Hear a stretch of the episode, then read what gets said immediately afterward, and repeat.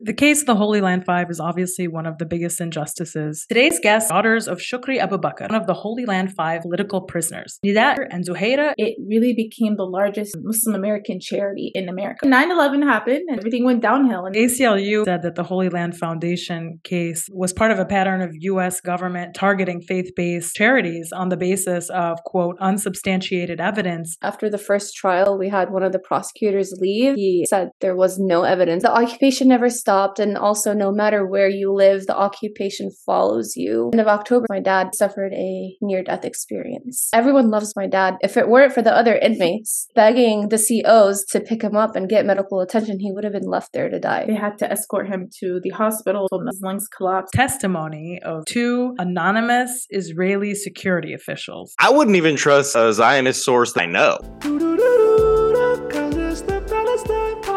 Hello and welcome to episode 81 of the Palestine Pod, the weekly podcast where we break down the latest headlines dealing with Palestine from all over the world and bring you stories, commentary, and interviews with the aim of supporting the Palestinian struggle for justice and equal rights. I'm one of your hosts, Lara E. You might know me from Instagram as @Gazengirl, and I'm joined by my co-host, Mikey B. What's up, y'all? Mikey B on TikTok. Michael Schertzer on Instagram. And you can call me Mikey Intifada if you got really mad at what Lionel Messi was wearing. Before we get into today's episode, please like, comment, and subscribe if you hang out with us on YouTube. If you're listening on a podcast app, subscribe and leave a review. As always, you can find our full episodes and sources on palestinepod.com. And if you want to get involved in the conversation, reach out to us at palestinepod@gmail.com and give us a follow on Instagram at the Palestine Pod. Find us also on Patreon, where you get early access to the Palestine Pod episodes, an additional 1 to 2 podcasts per week, including our latest podcast, the Patreon Pod. It's a little more laid back. We talk politics, Palestine, pop culture, and get a little more personal. We're also hosting our monthly Zoom happy hours with our Patreon subscribers only, so really exciting stuff. Check us out on patreon.com/PalestinePod. Today's guests are daughters of Shukri Abu Baker, one of the Holy Land 5 political prisoners. Nida is an activist, artist, and writer, and Zuhaira is a mental health counselor. Both are based out of Dallas, Texas. Nida and Zuhaira, thank you so much for being here, and welcome to the Palestine Pod. Thank you for having us. I really appreciate it. Oh, wow, in unison. Wow. Yeah. Good job, sorry. Yeah, you both look great. MashaAllah. You're so sweet. You're so cute. That's so cute. So, Nida, Zuhaira, your father's case has been in the hearts and minds of Palestinians for many, many years now. But recently, we saw a resurgence of the case of the Holy Land 5 in the news in the last couple of months, and the strong campaign brought forward by advocacy groups to get your father and the rest of the Holy Land 5 released. Can you talk a little bit about this recent campaign and what the situation is like for your father and the rest of the political prisoners right now? So basically, the whole Free the Holy Land 5 movement has been going on ever since the whole case started. But I recently revived it after this incident that happened with my dad the end of October, because he is in one of the worst prisons in the US. The end of October, he suffered a near-death experience. So, I mean, we just had enough of it and we don't want this to happen again. So that's when I just decided to speak up on Instagram, and I reached out to different organizations like Within Our Lifetime, the Coalition for Civil Freedoms, PYM.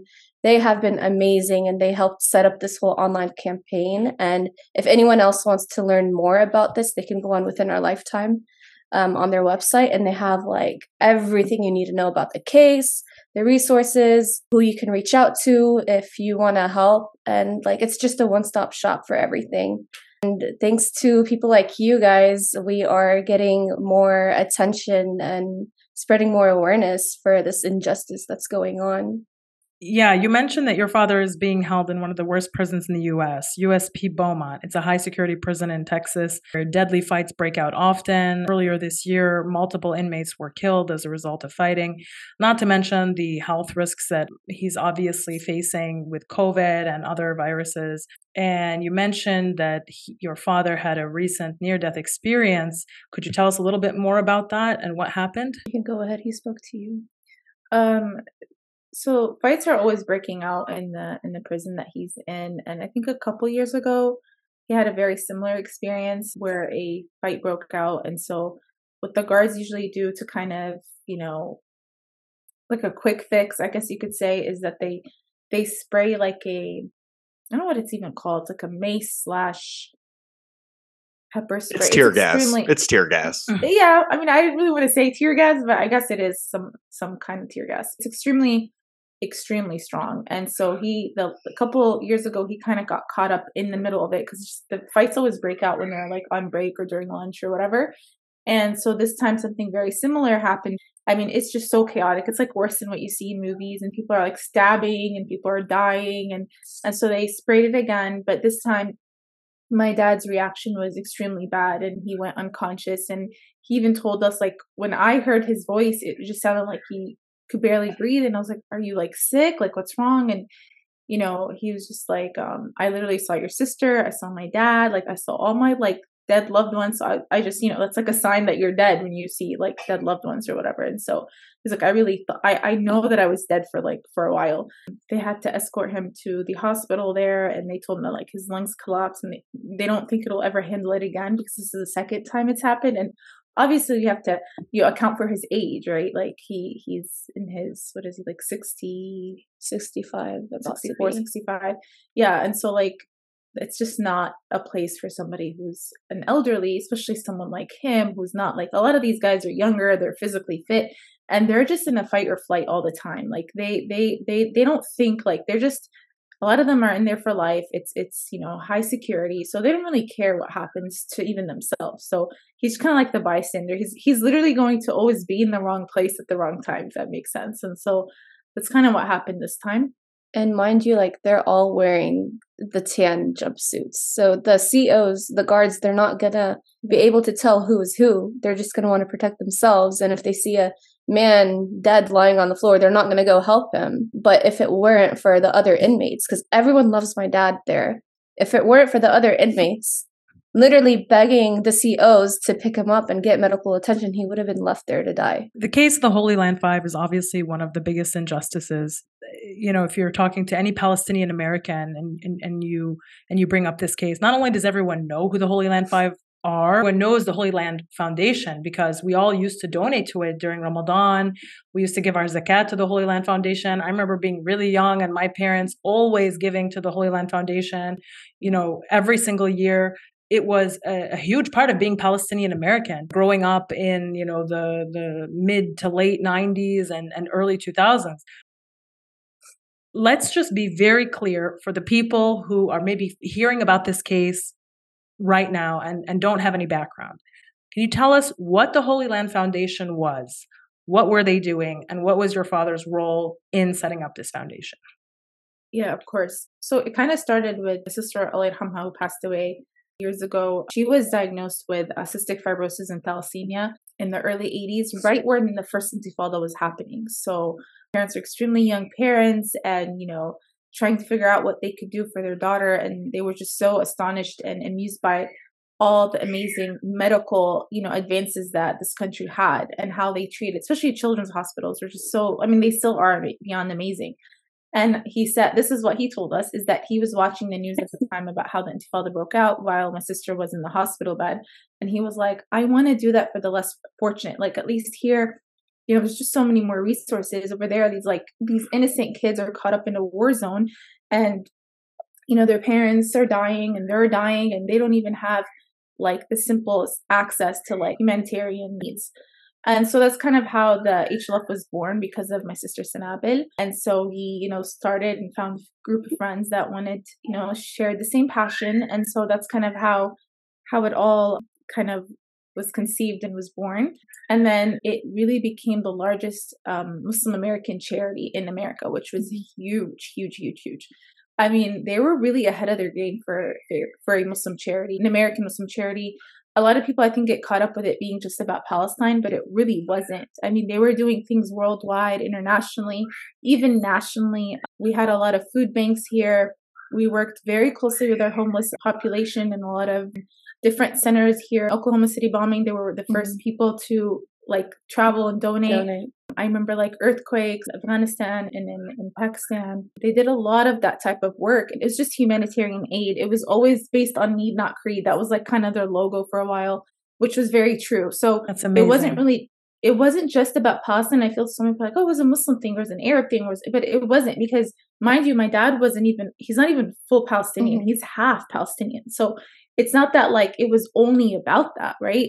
And also his mom and half of his family was of Christian, like they were Christian. So it wasn't, his focus wasn't just to help those of a certain type and of certain religion, a certain race or ethnicity. It was, again, based on need, not creed.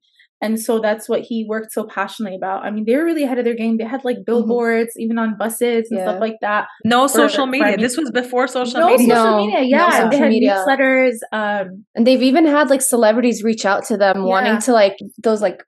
We had like infomercials. Yeah. I think like a bowl-a-thon. We had like a bunch of like basketball and NFL players that came. So they were like, when I think about it, like for a Muslim charity, they were really, really, really out of their games, doing big things. And I think that's one of the reasons why it was intimidating. Like there's big Muslim American charities doing big things with big people. And again, it wasn't just about Muslim Arabs or Palestinians. They were doing things nationally, internationally. Yeah, I mean, like they had an office in Brazil for a while too, because that's where half of my dad's family is based, in Brazil. So like he really didn't just focus on like Arabs and Muslims. No, he focused on everyone, because I mean he is a lover of humanity. Like he wanted to help restore humanity itself. Yeah, you said he was half Brazilian and half Palestinian? Half Italian, but him and his mother were born in Brazil. Yeah, in Brazil. They all came to Brazil during the war, and so they were also refugees. There, so. Yeah. So the Zionists heard half Palestinian, and they were like, "Still too much." I know. I told my dad, I was like, "You were either screwed either way. Like you're either going to be like in jail because of being a Palestinian, or maybe the mafia. Like it's not, I don't know at this point. Like they're going to tie you in something." 9/11 happened, and then post 9/11 hysteria and. Just everything went downhill, and they were the scapegoats. And it was exactly 2 months after September 11th when the HLF was shut down by Israeli orders, by the way. Sharon himself came and spoke to Bush and was like, we got to get these guys, shut them down. Yeah, it was so personal. Yeah. Yes. The ACLU has previously said that the Holy Land Foundation case was part of a pattern of U.S. government targeting faith-based charities on the basis of, quote, unsubstantiated evidence and without even basic due process protections. Other civil rights organizations have been advocating for this, for your father, for the Holy Land 5, because of this disproportionate targeting of them and other Muslim charities. It's really, you know, Michael and I, we started doing the research to prepare for this episode. And he was telling me just before we got on, when you look at the evidence, there was no evidence. Mm-mm. Literally none. I'm going to read to you all from like prepared remarks for the Attorney General, John Ashcroft, on the indictment.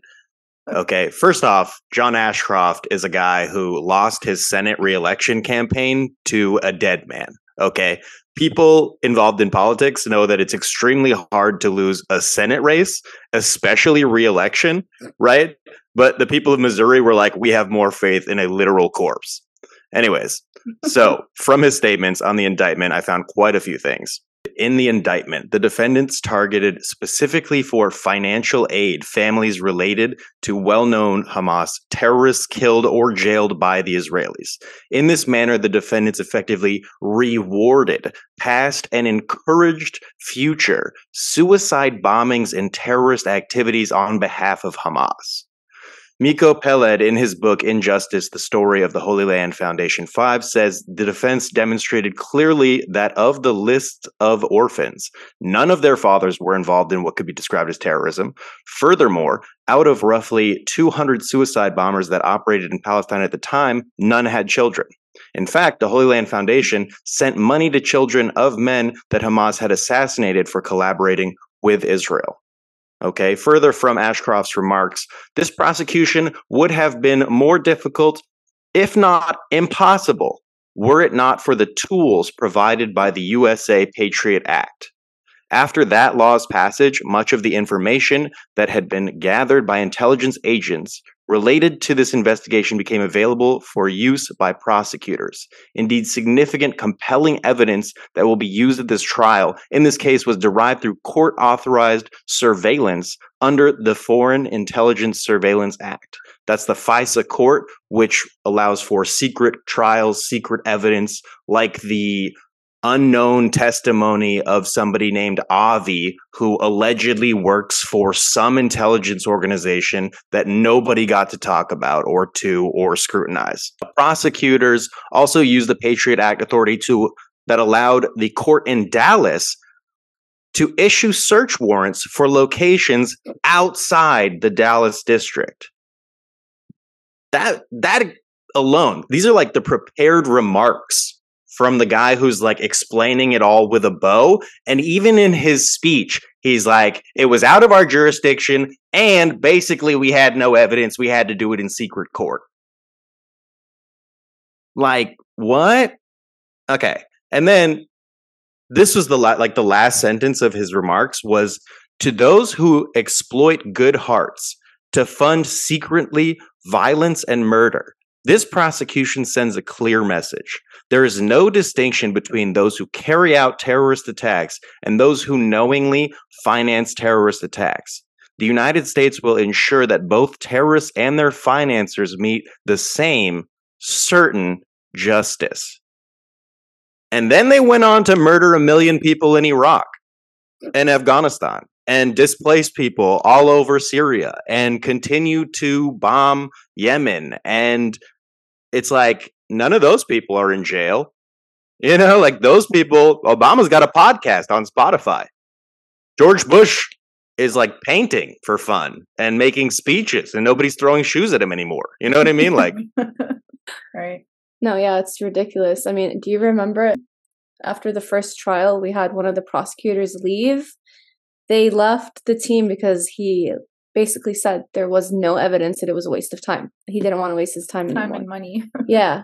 We had Miko Peled on the show, one of our first few episodes, and I remember he told us that the first trial, which ended in a mistrial, relied heavily on evidence in the form of testimony of two anonymous Israeli security officials. Imagine trusting an anonymous Zionist source. I wouldn't even trust a Zionist source that I know. Right. You can't trust the ones you know. They had a face and a name, and they were there. And they're like, hi, I'm a Zionist. This is what I'm saying. I'd be like, I don't believe you. You know what I mean? What? Let alone somebody who's not even there to be scrutinized. For all we know, they could have just picked up any person off the street and said, oh, this is an expert, but we know nothing about him. Like, what's his credibility? He could smell Hamas. He could smell Hamas. Okay. He could smell Hamas? That's what he said. Yeah. What does Hamas smell like? That's the level of expertise. Okay, guys, like, come on. I would guess garlic and onions if I had to, but I don't know. Hearing that, and we were just like laughing. Like, we're like, what is it? What? Yeah, you know, also we did spend a good time laughing at a lot of what they had to say. And I think that's where a lot of our shock came from, because I was like, there's no way anyone would fall for this. It's one of the more flimsily written legal documents that I've ever seen. And I'm not even like a legal expert. You know, like I'm just a Jew who knows the law a little bit. I mean, their focus, again, it just boils down to the post 9/11 hysteria, Islamophobia, like everything you can think of. And the whole focus was on Hamas when it had really nothing. And they were even showing like videos of like these kids with. First of all, it wasn't even in Palestine. Like, it had nothing to do with Palestine. I think it was like these Afghani kids that were like in a protest, nothing. But obviously, jurors are not going to be asking, like, oh, what's that? And it's like, oh, these men, and then it's just like, it was a huge scare tactic. So what they do is basically they get people that know nothing about the Middle East, nothing about current affairs, nothing.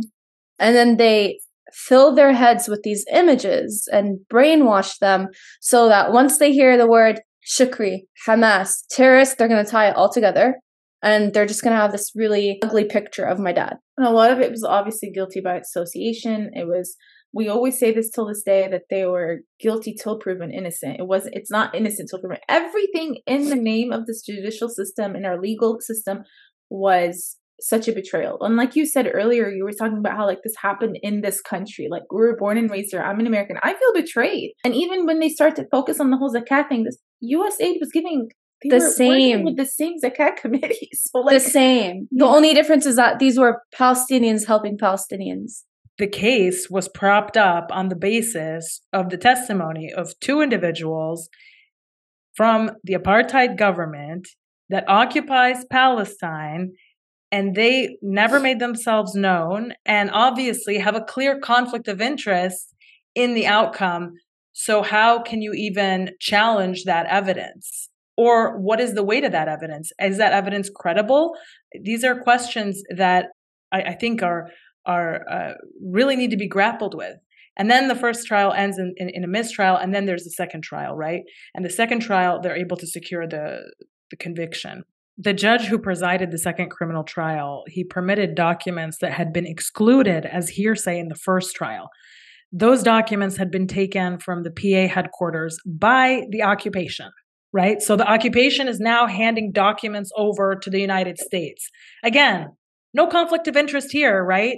Can we even guarantee what's in those documents? Do we know that they were not tampered? Do we know that they were not invented? There's no way to know, right? But you're getting them from the occupation, who has every interest in making sure that Palestinians do not succeed, do not thrive anywhere in the world.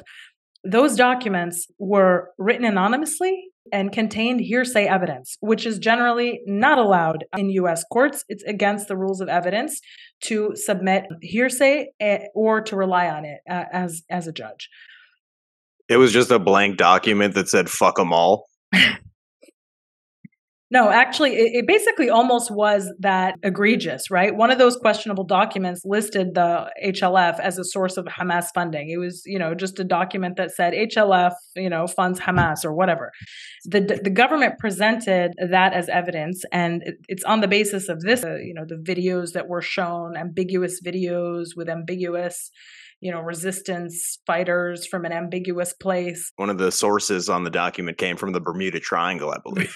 So it's on the basis of all this quote-unquote evidence that then in November 2008, the jury convicted all five defendants and the organization as well on all counts, including supporting a quote-unquote terrorist group, tax fraud, and money laundering.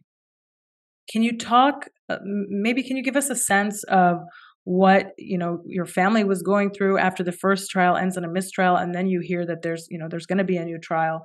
Were you hopeful at the time? Did you think that, you know, okay, we won, and so this next trial definitely has to end in the same way? Or was it just this sense of like, we really don't know what's going to happen? Yeah, I definitely think that what I can say is I don't think anyone thought this would ever happen after the first trial. All so confident and a little more relaxed, I'd say. So the day of the verdict was just a big shock for everyone. I started yelling at the judge from how shocked I was. I was only 13, 14 at the time, and I stood up and I started yelling at him.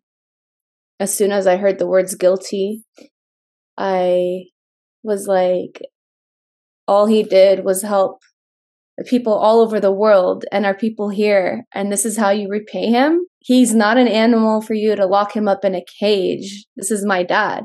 And I was just like yelling and pointing at him, and then his face just turned so red, and he was like, you need to sit down, young lady, before I arrest you too. And then all these guards came around me, were literally ready to take me, and then that's when like my mom stood up and was like, no, you can't take her. She's only a kid. And my dad came back out to hug me. And like, little did I know, like that would be the last time I would hug him as a free man.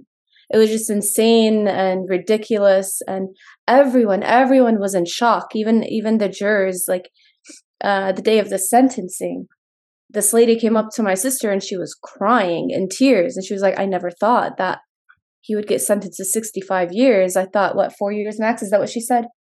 I thought 4 years max. Who was this? One of the jury. Oh. Yeah. So it was a shock for absolutely everyone. No one thought that it would end up like this. Wow. I mean, you feel like the first trial was a victory, a huge victory for us, right? Because like you always think about it as like the U.S. government and then like these five men. And so second time around, I think, like you said, we're really confident, mm-hmm. but I was in the back of my head like, man, they're going to go hard. Like this, they're not going to let this go. Again, that balance, like the U.S. government, these five men, like it's not. But again, that, you know, hope and that confidence, like, oh, we got this. And so that word, that guilty word, it's like, I literally think we all have PTSD from it, mm-hmm. because you literally, you know, when you feel that fear in your legs and your heart sinks down and like, you can't even feel, like you just go numb. And then everyone was just like looking at each other. And then our dads kind of looked back at us. Mm-hmm. I remember the lawyers couldn't even look at, like, we were just all, and then let alone, like, we weren't even expecting that they weren't going to come home with us. We thought like, okay, they're guilty. We're going to go home. We're going to figure it out. Sentencing will be in May. This was in November of 2008. Sentencing will be in May. So okay, we're just going to go home, figure this out. Like, no, it's not the end of it. Like, okay. And so then they took them right then and there. So within hours, our whole lives completely changed and were shattered within hours because of this word guilty. I mean, and then they only let a few of us from each family, two people from each family, to say goodbye. Then like they had to give like their glasses and all their stuff. And then they took everything, like their IDs, their passports. And, you know, and so it was like literally the last time we saw our dad as a free man in suits. And then for the last 15 years, we've been seeing them in a gray jumpsuit. Yeah. So it was, it's crazy.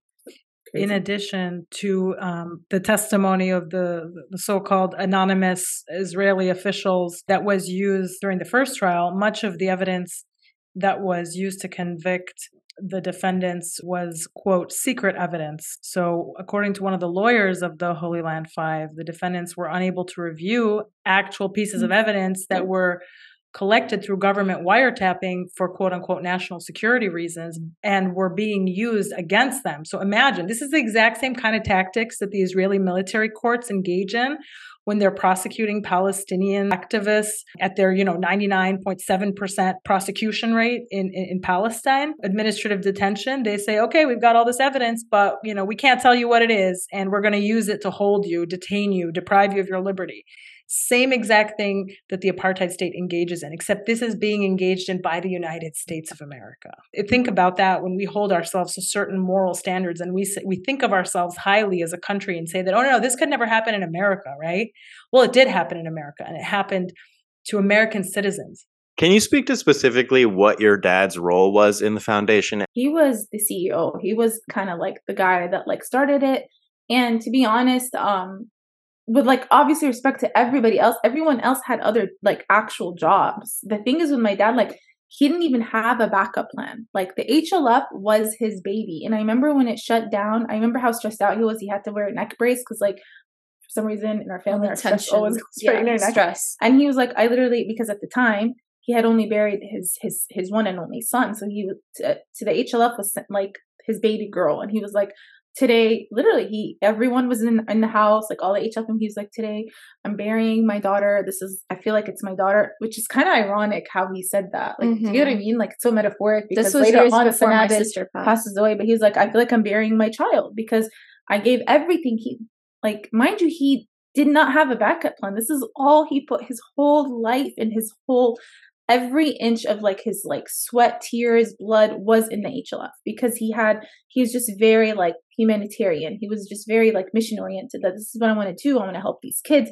So he didn't really think of like, oh, like if something were to happen, what do I do on the side? Like a lot of people had other jobs, like whether they were engineers or like they had like businesses or whatever. He had nothing. He didn't have a backup plan. So the HLF was everything to him. So for us, like specifically his daughters, like when I tell you that we spent every summer, every break after school, like helping and stuffing envelopes, looking at the orphans and looking at the letters they would send, like help organize those things. And we even had like our sister, like the one that we had sponsored, and it was Shireen. Like I remember like all these things, like it was just so, it was extra personal for us. Like, and I even remember when they shut down the HLF, like I was crying, I was trying to go in and they had the caution tape. I was like, that's my home. Like, you don't understand what you did. You didn't just, and then you didn't just close down this, you messed up people's homes and lives forever. But in the back of my head, I was like, no, like in a couple months, HLF will resume. I'm like, there's just no way this is going to happen. Like, and then freezing the assets. Oh, no big deal. Like in the back of your head, because you're just like in utter shock that like, there's just How can this even happen? So, girls, let's talk about the way forward. You've reignited this campaign to release your father and the other remaining political prisoners. I think right now there's only 2 others in addition to your father that are still detained. What do you hope for? If you had a message to send, who would you send it to, and what do you want to say? It would be straight to the president, because he's the only one that can do anything about this. Literally, we've exhausted every legal route, and the only solution right now is a presidential pardon. Message to him, I guess, would be to just give us another chance and let me talk to you. Like, I want to talk to you. I doubt that would ever happen, though. But he's a big fan of the pod, actually. So, oh, for real? Okay.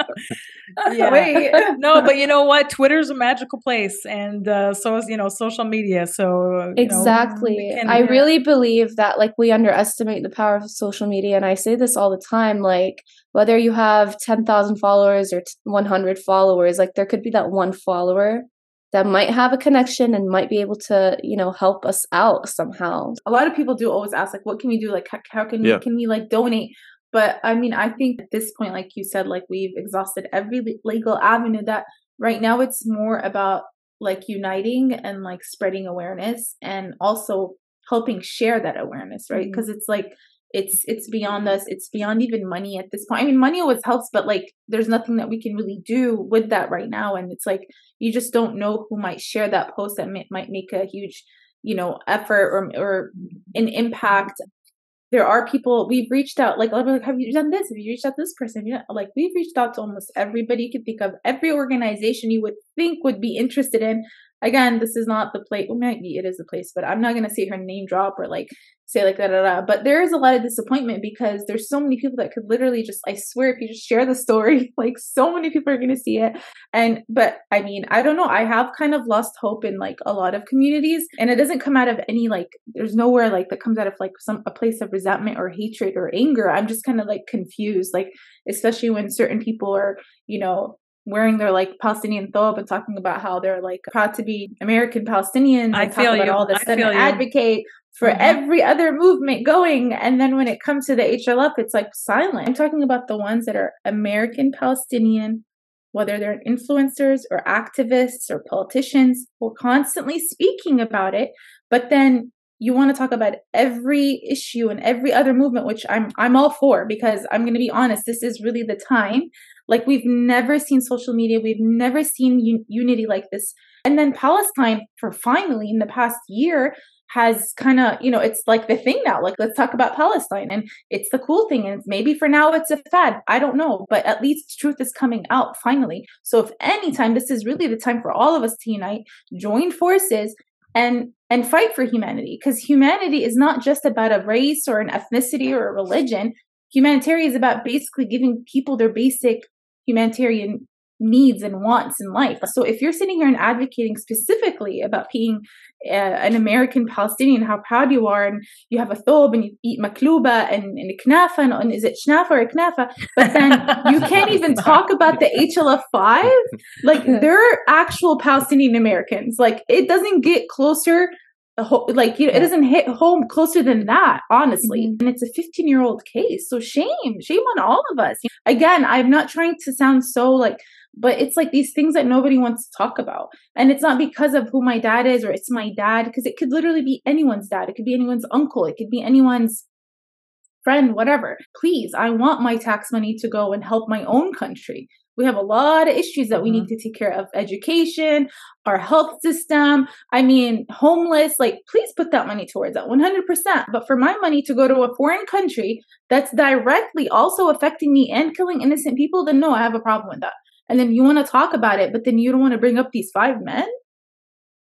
That astonishes me all the time. They're afraid of the H word. And they don't want to associate themselves. They talked about it. They don't want to associate themselves to look like they're supporting people who support Hamas, if that makes sense. But in reality, they're just falling into exactly the same trap of the bad evidence and the stereotyping and the racist tropes that were used against your father and the other political prisoners in the Holy Land 5 to carry out this unjust conviction, right? So when you as an American Palestinian or Palestinian American or whatever are afraid to go there and to talk about that because of this false connection that was created between, you know, your father, the organization, and Hamas, it's like being Palestinian American, but then not wanting to show up for all of what that means. Mm-hmm. And that, unfortunately, I think is a result of the heaviness and the weight of all of this, you know, campaign, this propaganda that's against us, and that, you know, makes us sort of ashamed to be Palestinian, or, oh no, I'm Palestinian, but I believe in nonviolence, or whatever they mm-hmm. want us to say. You know, they want us to be this perfect victim, or they want us to be this, just so we can basically be totally erased, right? No, honestly, I'm listening to you, Zuhaira. I'm listening to you, and I'm just like, I couldn't agree more. Like, we need to show up for the Holy Land 5 as Palestinian Americans, as American Palestinians. Like, they are us. We are them. I mean, we are the ones that live in this country. We grew up in this country feeling this pressure and guilt and, you know, awareness of, you know, benefiting from the freedoms of being American and the safety of getting to live here. But then also realizing that for many of us, we didn't choose it because we're the daughters and sons of refugees, and also having ties to family back home who are, you know, living under the weight of this heavy military occupation, this siege, this apartheid that is being funded with our own tax dollars. So then there's this complex, like, mental, you know, just heaviness that exists in all of that.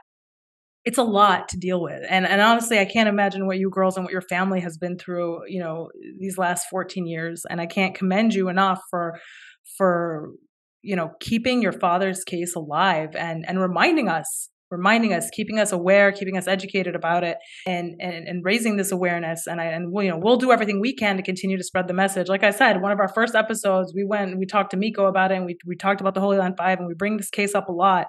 And anything we can do to support it, you know, we're obviously indebted to you and happy to support in any way that we can. But we have to support because you're here, and these are the freedoms that we believe that we have, right? We believe we have this freedom of association. We believe we have this freedom of religion. We believe we have this, you know, freedom to organize and all this stuff. And the Holy Land 5 case showed that actually, no, we don't have any of those rights when you're Palestinian, when you're American.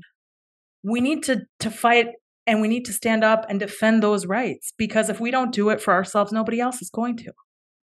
Yeah, and the prosecution of the HLF5, it's a clear chilling effect, right? Like, the point is, don't organize for Muslim communities, don't engage in activities that, like, challenge the post 9/11 narrative, basically, and do not even think about giving money to those things, because you will be tied so abstractly to this, like, intangible idea of terror, where you'll be tried in a secret court with secret evidence. You don't even want these problems. You better just fucking eat apple pie and sing, like, this is my land type shit. You know what I mean? Mm-hmm. Like, it's a very powerful campaign to intimidate and destroy any type of Muslim organization in the United States. And that's exactly what it did and what happened. I mean, yeah. They were pretty successful with that. I mean, mm-hmm. It was beyond a scare tactic. And you know, in the beginning, we I think from the shock, I think in the beginning of it all, we took a lot of things personally. And I was very upset and disappointed, you know, because, like, we're so passionate and everything that our dad did and the HLF did. So I was really shocked. I had, like, a culture. I think I was very naive too. Just like, oh, like, what? People are scared. And then, you know, you start to realize that, like, this is exactly what they wanted to do. They wanted to instill this, like, fear in everybody within our community. And I mean, looking back now, I realized that I couldn't even blame people. Like, they were going after people and saying, like, if you know, you testify that the HLF then you'll get your green card, you'll become an American citizen. A lot of that was happening. And then a lot of people are like, oh, you're friends with them. And so the FBI would literally go after our friends because they were friends with us.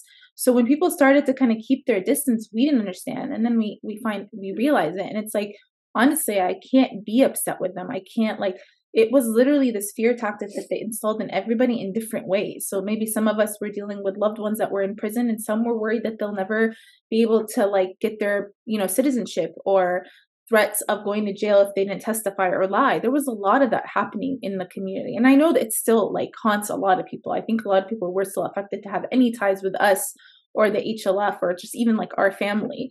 It's just crazy. Like I finally watched Farha the other day, and it was so crazy for me to be like, wow, like this all, like I'm connected somehow with that. Like this all started from then. And we still have this, like, you know, like generational trauma is real, right? I know it's like very counter, but it's real. And it's like all these years later, and we're still being affected in the land of the free and the brave. Like we're in America, and it still haunts us. And it's still like, you know, we're still being targeted. And I was watching it, and I was like, oh my God, it started from then. Like, wow. Like, and it's crazy. You know, it was only in 1948, and that was not even long ago. For me, I connected with it so deeply because, I mean, the story was basically about the girl and her dad in the beginning. So I couldn't stop. I mean, I couldn't stop crying. Within the first 30 minutes, I stopped the movie and I just started bawling in tears because I was like, okay, that was 1948. And here I am in 2022, and it's like sort of the same thing. I don't want to give any spoilers to whoever like didn't watch it, but like the girl was getting separated from her father, and I'm separated from my father now.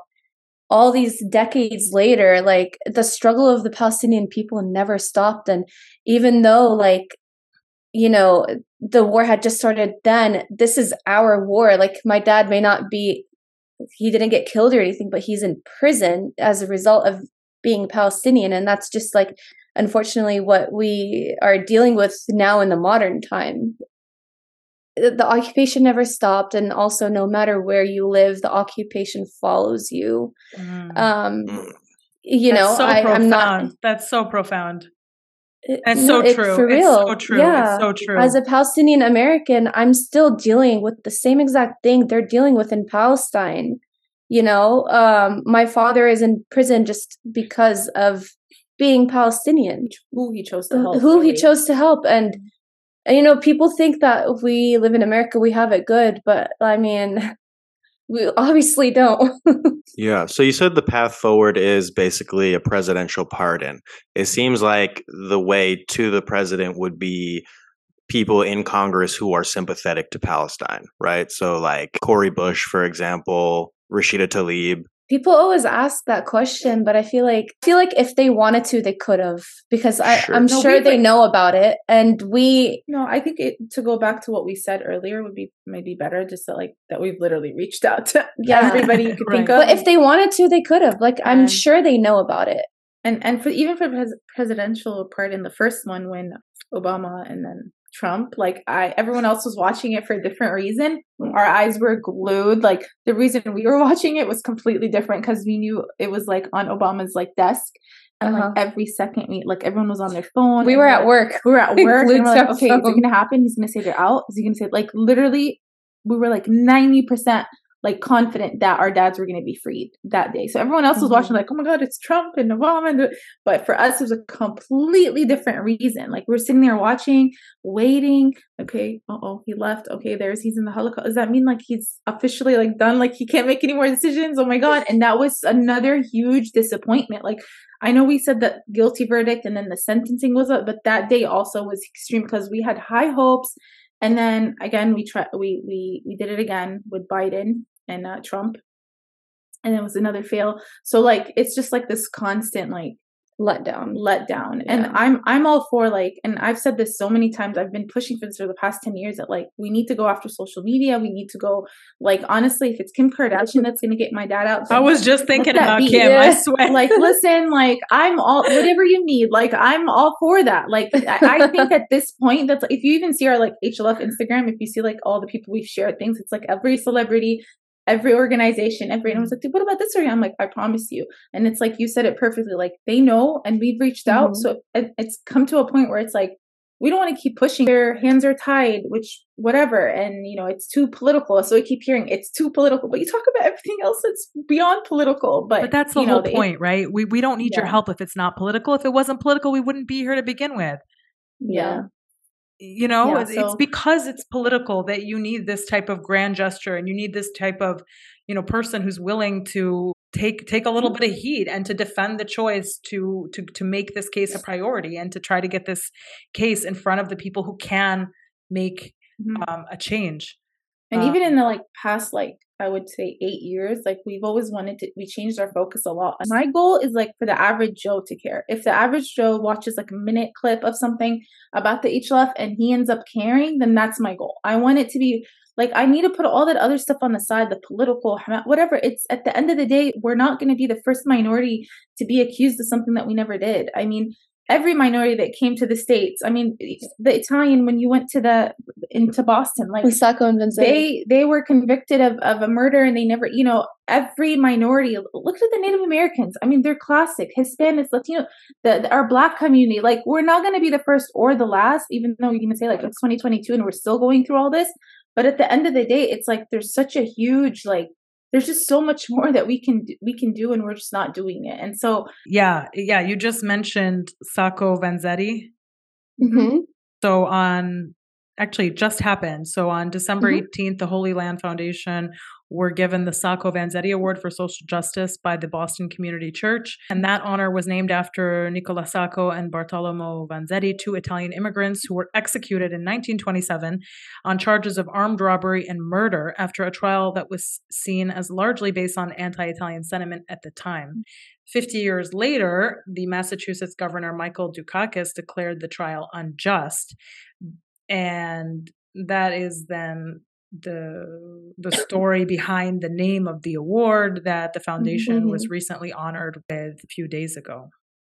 Yeah. So, I mean, we hope it doesn't get to that point where, 50 years from now, we're getting, some sort of a retractive sort of, you know, apology. We hope that, we can get that, while your father is still in good health, and so that he can be released and enjoy time with his family, his kids, his grandkids.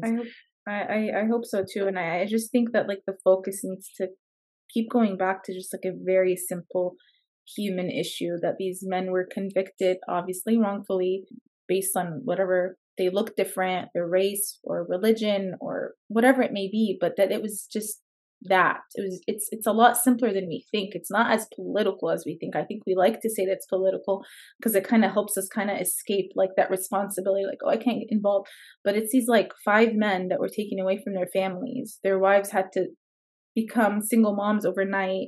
They were taken away from their children, their own parents, and their communities. They were huge parts of their community, and very, very impactful people within their communities.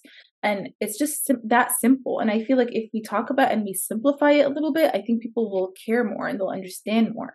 Anybody that's a victim of any type of injustice, anybody with a heart will feel for it. But when you put all these extra pieces on, and you get carried away with these tactics of it being political, or you put Hamas on there, you just say the word Palestine, then everything goes downhill. Yeah.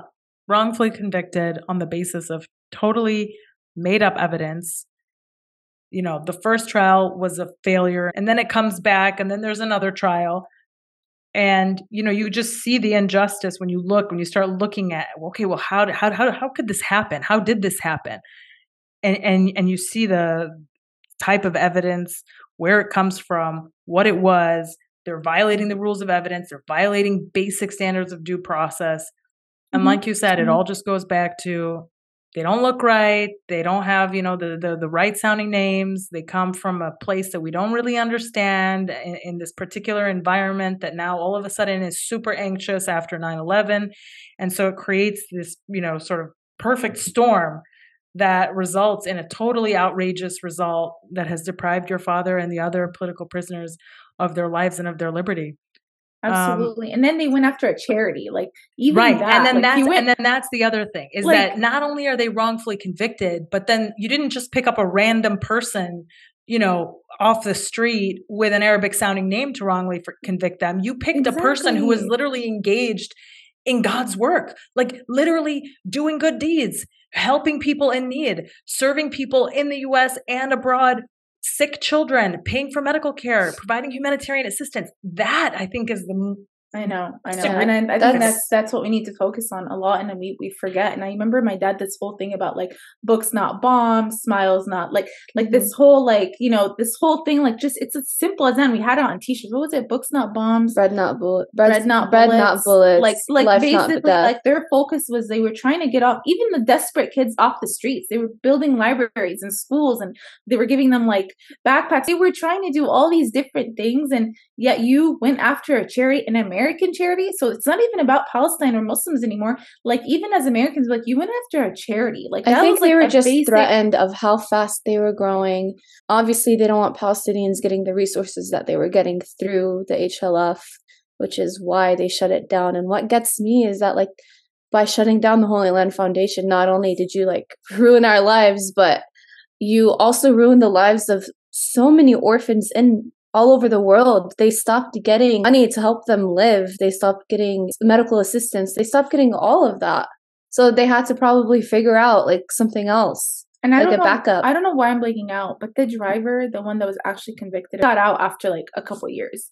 And you're sitting here saying this is post 9/11, and it's because of 9/11 you want scapegoats. We saved the world. We got these 5 Palestinian Americans. First of all, what does Palestine have to do with at the end of the day, with ISIS or Qaeda or whatever you want to name the group that you want to name?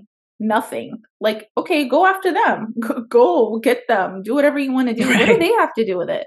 Right. It's not even they're not even from the same area in the Middle East. AIPAC, the Zionist lobby, probably also saw the charity as a competitor, right? Absolutely. Because they, they have significant influence. They have the ear of nearly every single politician. And so they didn't want somebody who had similar funding, similar organization, similar infrastructure, but for the cause of Muslims to be able to have access in the halls of Congress.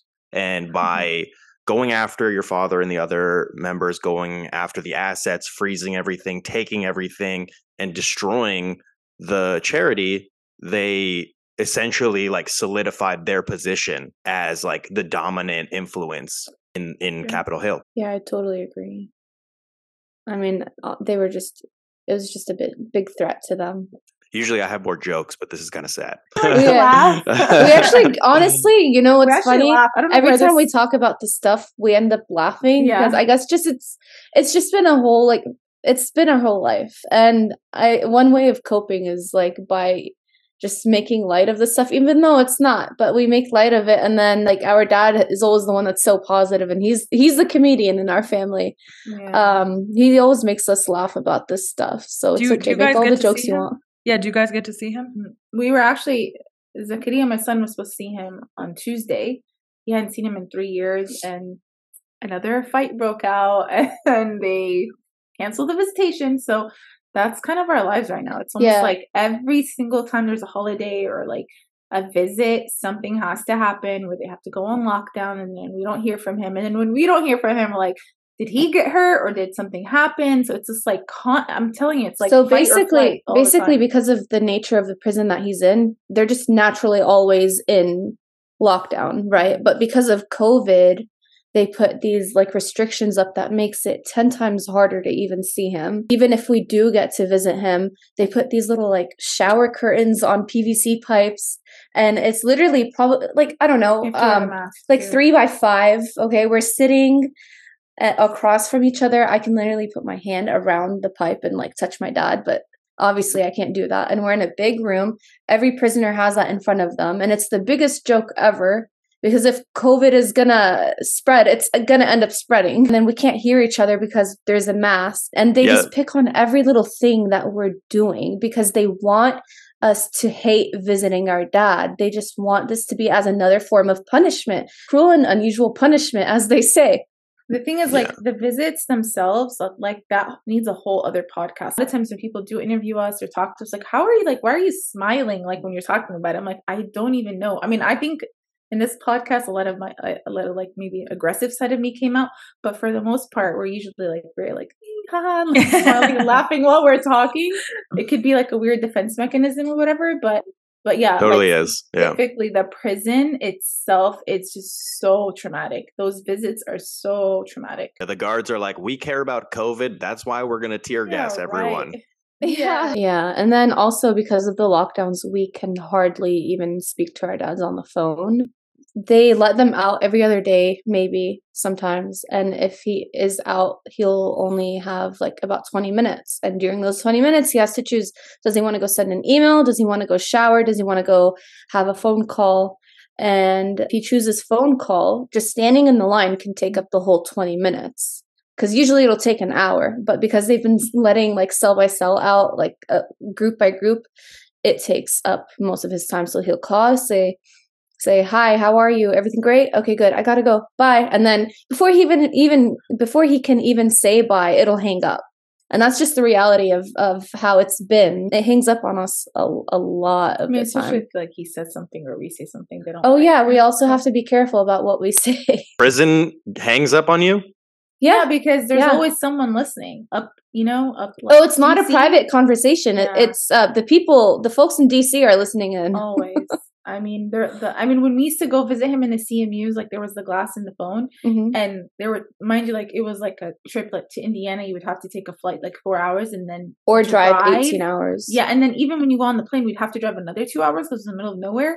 I would go or like drive 18 hours and we'd get there and like, oh, the phones aren't working. I'm like, but we can hear each other behind the glass if you didn't need the phone. No, the phones aren't working. And they would just cancel the visit. So we'd have to drive back. And the phones, if they're not working, we can't visit because obviously it's not recorded. They can't listen to our conversations. Mm. So like we can't like really speak in Arabic. We can't write in Arabic. Like I can't even email my dad anymore because every time I would email him, like I would put like Baba, like AAA or Salam, like stuff like that. And they thought like I was like it was a hidden message or something. Yeah. It's just a return email address from CIA.gov. Like, no, thanks. I'm just kind of like, okay. And so like now I don't even email my dad anymore because it's like always something. Or like when we finally got to an age where we could like, the kids could like write, like cute things to her. To their grandpa or whatever, they would send it back because it was like a marker and what could be in the marker. Like the type of envelope that we send it in. And it's like we get like defeated and we don't do it, but then I feel bad for him because like, you get carried away or you get like in your every day-to-day life, but he's like waiting for these moments. We don't even send him pictures anymore because he's like, they're too painful. I don't like pictures. Plus like nothing is personal. Like nothing is private. They look through everything. Half the time the envelopes are like torn. That's completely insane. You can't even speak Arabic because Arabic is just by definition, the language in and of itself is criminal. Of course. Right. Mm-hmm. Yeah. And so what are the kinds of things that it'll hang up? The phone call will just end if you say it in English. Yesterday, Baba said something. He called and he said something like, Baba, I had nothing to do. He said something for once. He's never even said the word. I don't think he's ever said the word Hamas like in years. And he said something because he was so frustrated. He's like, this is what I get. Like, I had nothing. Like, look. And then it goes, and then it cuts off. And I'm like, Baba. And then like it came back for once. He usually just cuts off. I'm like, what? He's like, where'd you go? I'm like, Baba, I know you're in the same spot. I said, man, it's because you said what you said. You said like, the H word. Yeah. And then, and he never, I don't know. I don't even remember. Mm-hmm. Like, I think I even tried to block out of my head. No, but sometimes when he gets passionate or whatever, like it hangs up. Yeah. Especially when he's talking about the condition he's in. Yeah. Like the prison. And or he doesn't really tell us what happens unless we visit him face to face, which barely ever happens. Then he's like whispering to us and he doesn't give us full detail. Mm-hmm. He never wants us to worry anyway, so he doesn't tell us anything. Yeah. Or even when I ask him like, are you good? He's like, yeah, I'm okay, don't worry about me. And he'll be like, everyone's doing their job, everyone's great here. I'm like, mm-hmm. Okay. And then he'll crack a joke. Like that's just the type of person he is. Like he never wants us to worry, even throughout the whole trial when he lived at home with us. He never ever showed us the severity of everything. He always tried to like stay positive. And but lately, like the past, when we just found out that like they've been giving him a super hard time, so I think that's also why they like with the phones and everything. I don't know what triggered or what happened to be even extra with him, but they've been giving him really a hard time. Like they'll come and they'll like mess up his room upside down and ask him like, tell us what's going on out in the outside world. And like, they're always asking him out. He's like, I don't know. You tell me, like, is there something going to happen? Like, cause he's like, you know more than me. I mean, and the questions are asking him and then they bring us up and like those tactics, like stuff you watch in movies. Like, I'm not going to repeat it, but it's like, worse than you can imagine. Like, they'll bring our names up specifically and mention things about us or and our lives, and you know, like, well, what, like, you know, this, and your daughter this, and you know this, and you know, or tell us. I'm sure, you know, he's like, I don't talk to anyone, and when I do, you guys hear my conversations. Like, I've been in this cell for like 15 years.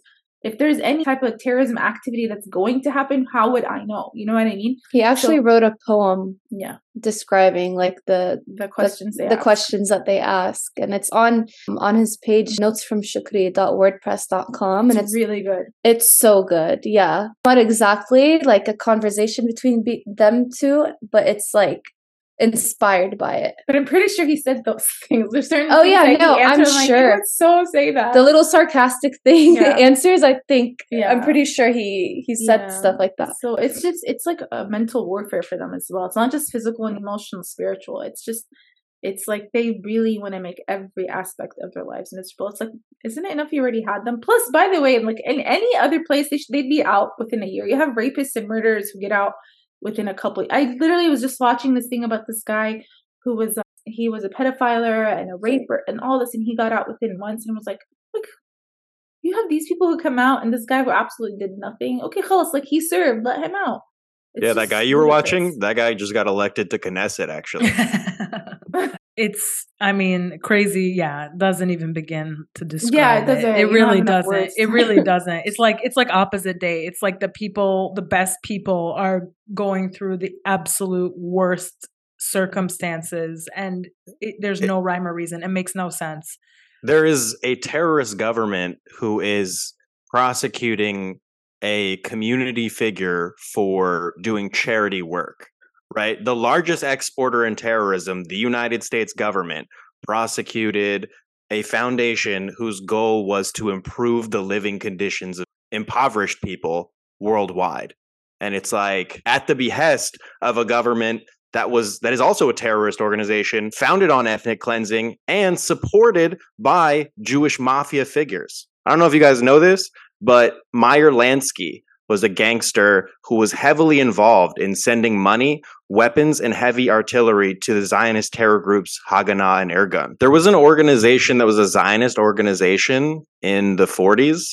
It was called the American League for a Free Palestine, which means that Free Palestine is actually a slogan that the Zionists used initially and now has become a rallying call for Palestinians. It's something that I learned while doing research for this episode. But Yitzhak Ben Ami, who headed Irgun's European-based illegal immigration operations, also testified about a party where they collected money from Jewish gangsters, Meyer Lansky included, and organized fundraising affairs that spent between $50,000, $60,000 per person for the Irgun. The Irgun, of course, is a terrorist organization that was involved in the Nakba. Just to wrap it all up, the terrorists who financed murder and ethnic cleansing ultimately were involved in the sentencing of an innocent man who was doing charity. And I think that's the episode, folks. Yeah, I mean, I can't imagine how exhausted you must be talking about this all the time. But like you said, it is your life, and you guys find ways to cope, right? And you laugh about it, the ridiculousness of it, and I just want to thank you for your energy, for showing up, for telling us the story of your father and the story of the Holy Land Foundation. I hope that our listeners learned something today and will use the information that you presented to us in this episode and tell their friends, their families about the Holy Land Foundation, about the Holy Land 5, and call for the release of the remaining Holy Land 5 political prisoners and all political prisoners in the U.S. and abroad, because this is really just one amongst many people who have, like you said, been caught up in the abuse of state power. And really, it's just people's lives here that they're messing with, families and communities. And we wish you girls all the best, your families all the best. And we call for an immediate release of Shukri and the remaining Holy Land 5 political prisoners. And we'll do our absolute best to get it in front of the eyes of the average Joe. Thank you so much. This means to us more than you'll ever know. Thanks for coming on. We so appreciate your time. and your impressive dedication to freedom. That's been another episode of the Palestine Pod. Thank you all so much for listening. Go ahead and find our full episodes and sources at www.palestinepod.com. Check us out on Instagram at The Palestine Pod. Send us an email at palestinepod@gmail.com and find us on Patreon, www.patreon.com/PalestinePod. That's been another episode. Thank you all so much for listening. Have a great day. But you know, they say imitation is, you know, flattery or some bullshit. I don't know. I think the people who said that were thieves. And then question, do you guys hear kids screaming in the background? No. Okay. No. Are they screaming? Should we be concerned? That seems... No. That's just her time song. They're just playing downstairs, so... Okay. We tried to run away upstairs and hide in a room. So yeah. Hey, let me know if you guys hear any kids screaming from my basement. You know what I mean? that would be separate issue. Problematic. Michael has no children, so. No.